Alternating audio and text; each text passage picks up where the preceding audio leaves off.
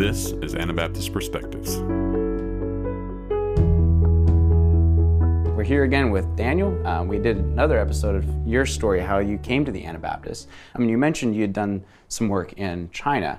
Tell us a little bit about that. What was your involvement there? How long did you live there? What was it like? Yeah, we lived there for 10 years as missionaries. Uh, we started off as students. We started an English ministry at first, or just English Bible studies. It's very insane how fast people will listen and, and actually start to believe. At least our first few years. Uh, we had, I don't know, 30, we weren't even putting much effort into it because we were doing language school, but we had like 30 or 40 people coming to the Lord.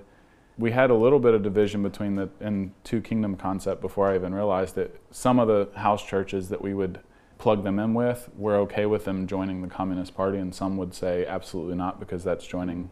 You have to say that you don't believe in Christ, and you have to lie and swear oaths and all that kind of stuff. And so there were groups on both sides. But there's two very particular things about the Chinese. We were there for 10 years. In the first three years of language school, we were doing things in English. Then it slowly switched over to Chinese.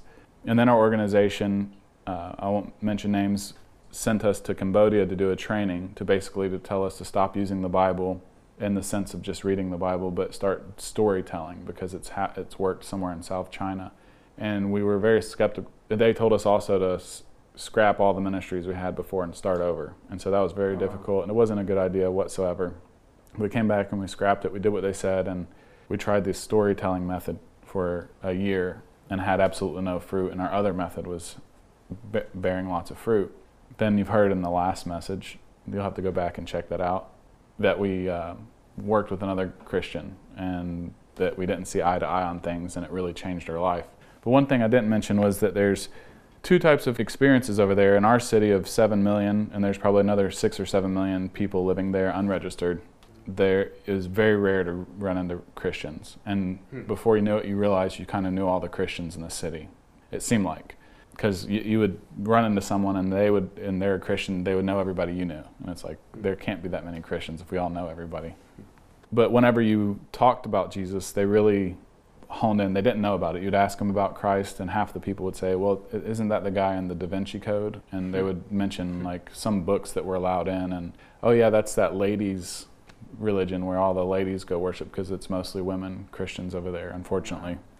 And then we went to the countryside. This was the second. Uh, this whole village was Christian. It was wintertime and the snow was really, really deep.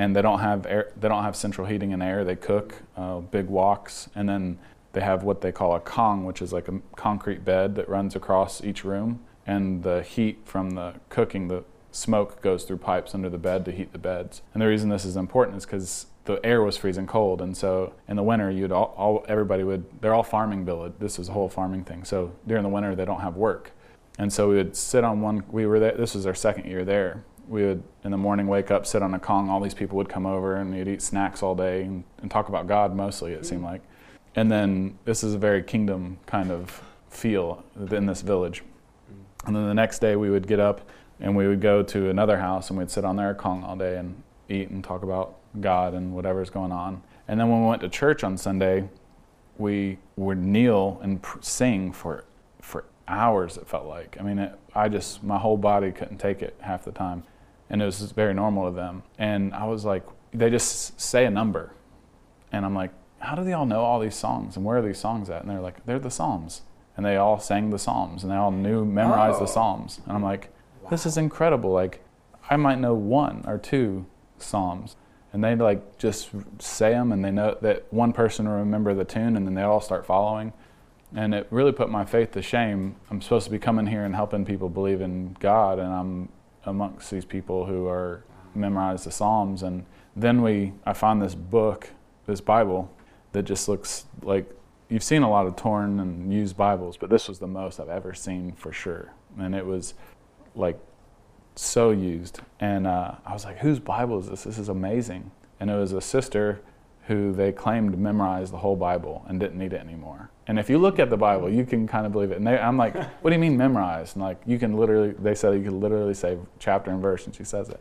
And I still have a hard time believing that, but, but they're really serious. Like things like, I made a joke one time, and it wasn't a bad joke, but they were like, we're not supposed to be joking. And like they, this village was very different than Christians I'd ever met, and it really challenged me. Hmm. And there, but there's a lot of evangelical and Protestant things in China. So you run into some people, like we had a lady join our second church plant. She made it a battle the whole time. Like we had a guy who was reading his Bible and praying and was faithful for a whole year, and he was like, "I want to be baptized. I want to be a part of this." And then she asked him, uh, "So when you get in front of God in heaven, and He asks you why you should be let in, what's your answer?" And he's like, "I never thought about that." She's like, "He's not ready." And then I was like, "This guy has been reading the Bible with us for a year. Where did you even come up with this question?" and like we battled. It's like I'm like, "Can you please just this?" Now he's wondering. You just told him in like 10 seconds, and now he's like wondering, "Should I? I'm not ready for this because I didn't know that answer." And I was like, it's not a biblical thing. And anyway, there's there's a lot of confusion in China. Thankfully, David Bercot's book on the kingdom that turned the world upside down is in Chinese, and I didn't know that at the time, but people are passing around over there. But one of the things they have, there's a book, there's a chapter, I don't know which chapter it is in that book, that's about being a part of the politics.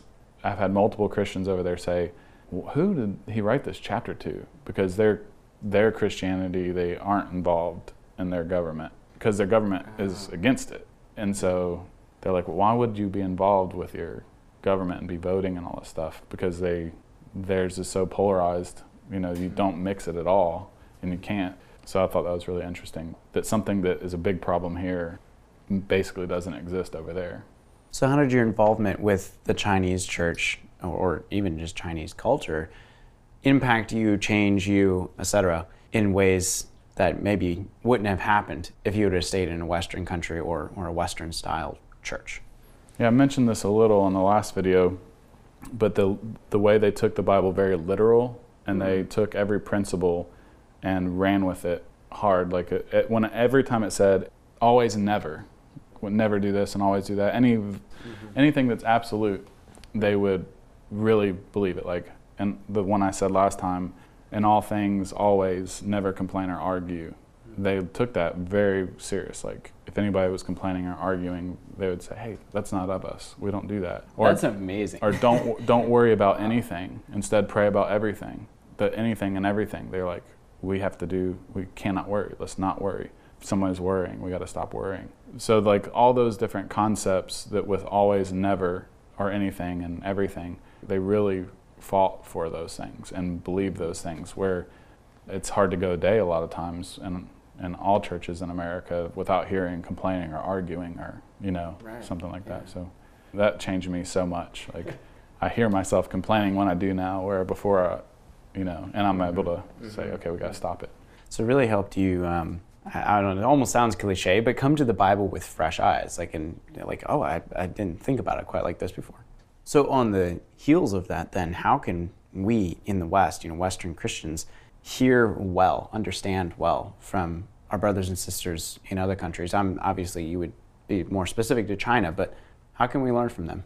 Exactly that, like taking the Bible for what it says, and don't try to make it fit what you what feels good to us, mm-hmm. and actually take those absolutes as absolutes. We need to make it a part of take it away completely from our lives, or when it says only encourage, you know, to like actually be mm-hmm. encouraging mm-hmm. people all the time. I think that that's there are faults in the Chinese church, and there are problems, and like for example, it could be a, f- a fault that could be turned to something good. They put all their loyalty in one person. So they wanted me to be the pastor the whole time instead of having a group of elders. And I made a group of elders that what didn't include me. I mean, I chosen over time a group of three men. The whole time they were trying to get one of them to take the place of all of them and get rid of the rest of them.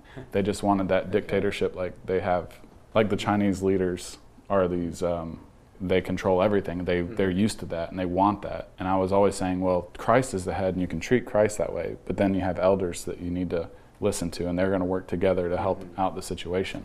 I don't know if that helps with this question, but they're Yeah. they definitely have faults and different things that they've been raised with that change their perspective of, of something. And I'm not saying I'm right, maybe I'm wrong, but I believe Christ should be the one, and then not any one person. So maybe um, a- a way to approach this is just we should stay humble towards those that practice church very differently than us, I guess. Yeah. You know, or or cultures that are very different. I, like the cultural element I'm guessing that was challenging at points, uh, or may, probably many times. And I hate to bring up head coverings again, but that head coverings over there, you can't really force someone to wear any specific kind. First of all, they're illegal.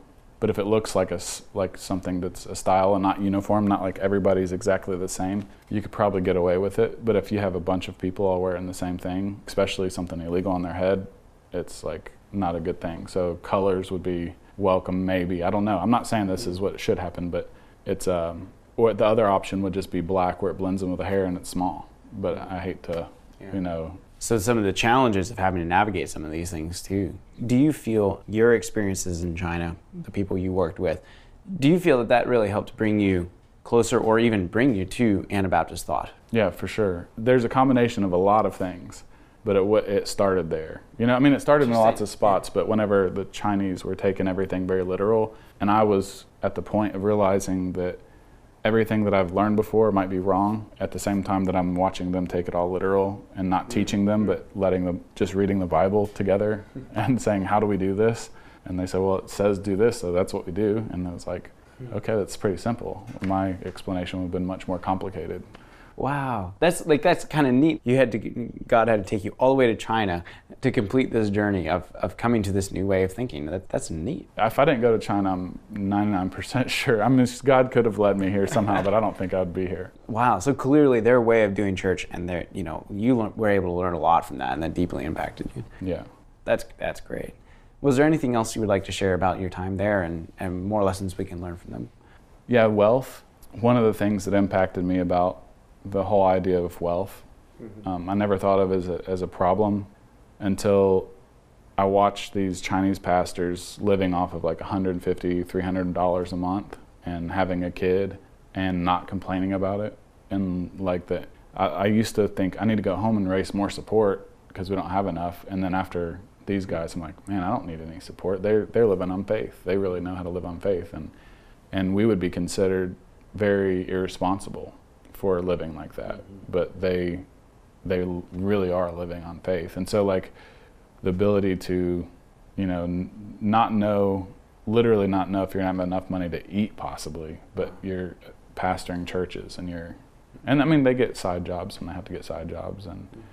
so I thought it that, that really challenged. Whenever, you, like when people would say I need to get more money, I'm like, and I'm trying to live as a poor person, and I'm Yeah. like, I'm so Yeah. filthy rich compared to, I don't make in a, in the states I might be considered a, someone with not much money, but compared to the pastors there, I'm wealthy. I sh- I'm I'm the camel, you know, like. I don't need to be making more money. You know what I mean? Like, I mean, if I do, then Yeah. it can go to the kingdom, but I don't need it. Does Yeah. that make sense? Yeah. Well, thanks for sharing about your experience, and and hopefully this is inspiring other people to, to like you know learn from other peoples and other churches and how they do things. And that's really interesting, like how that was able to start you on this journey to Anabaptism.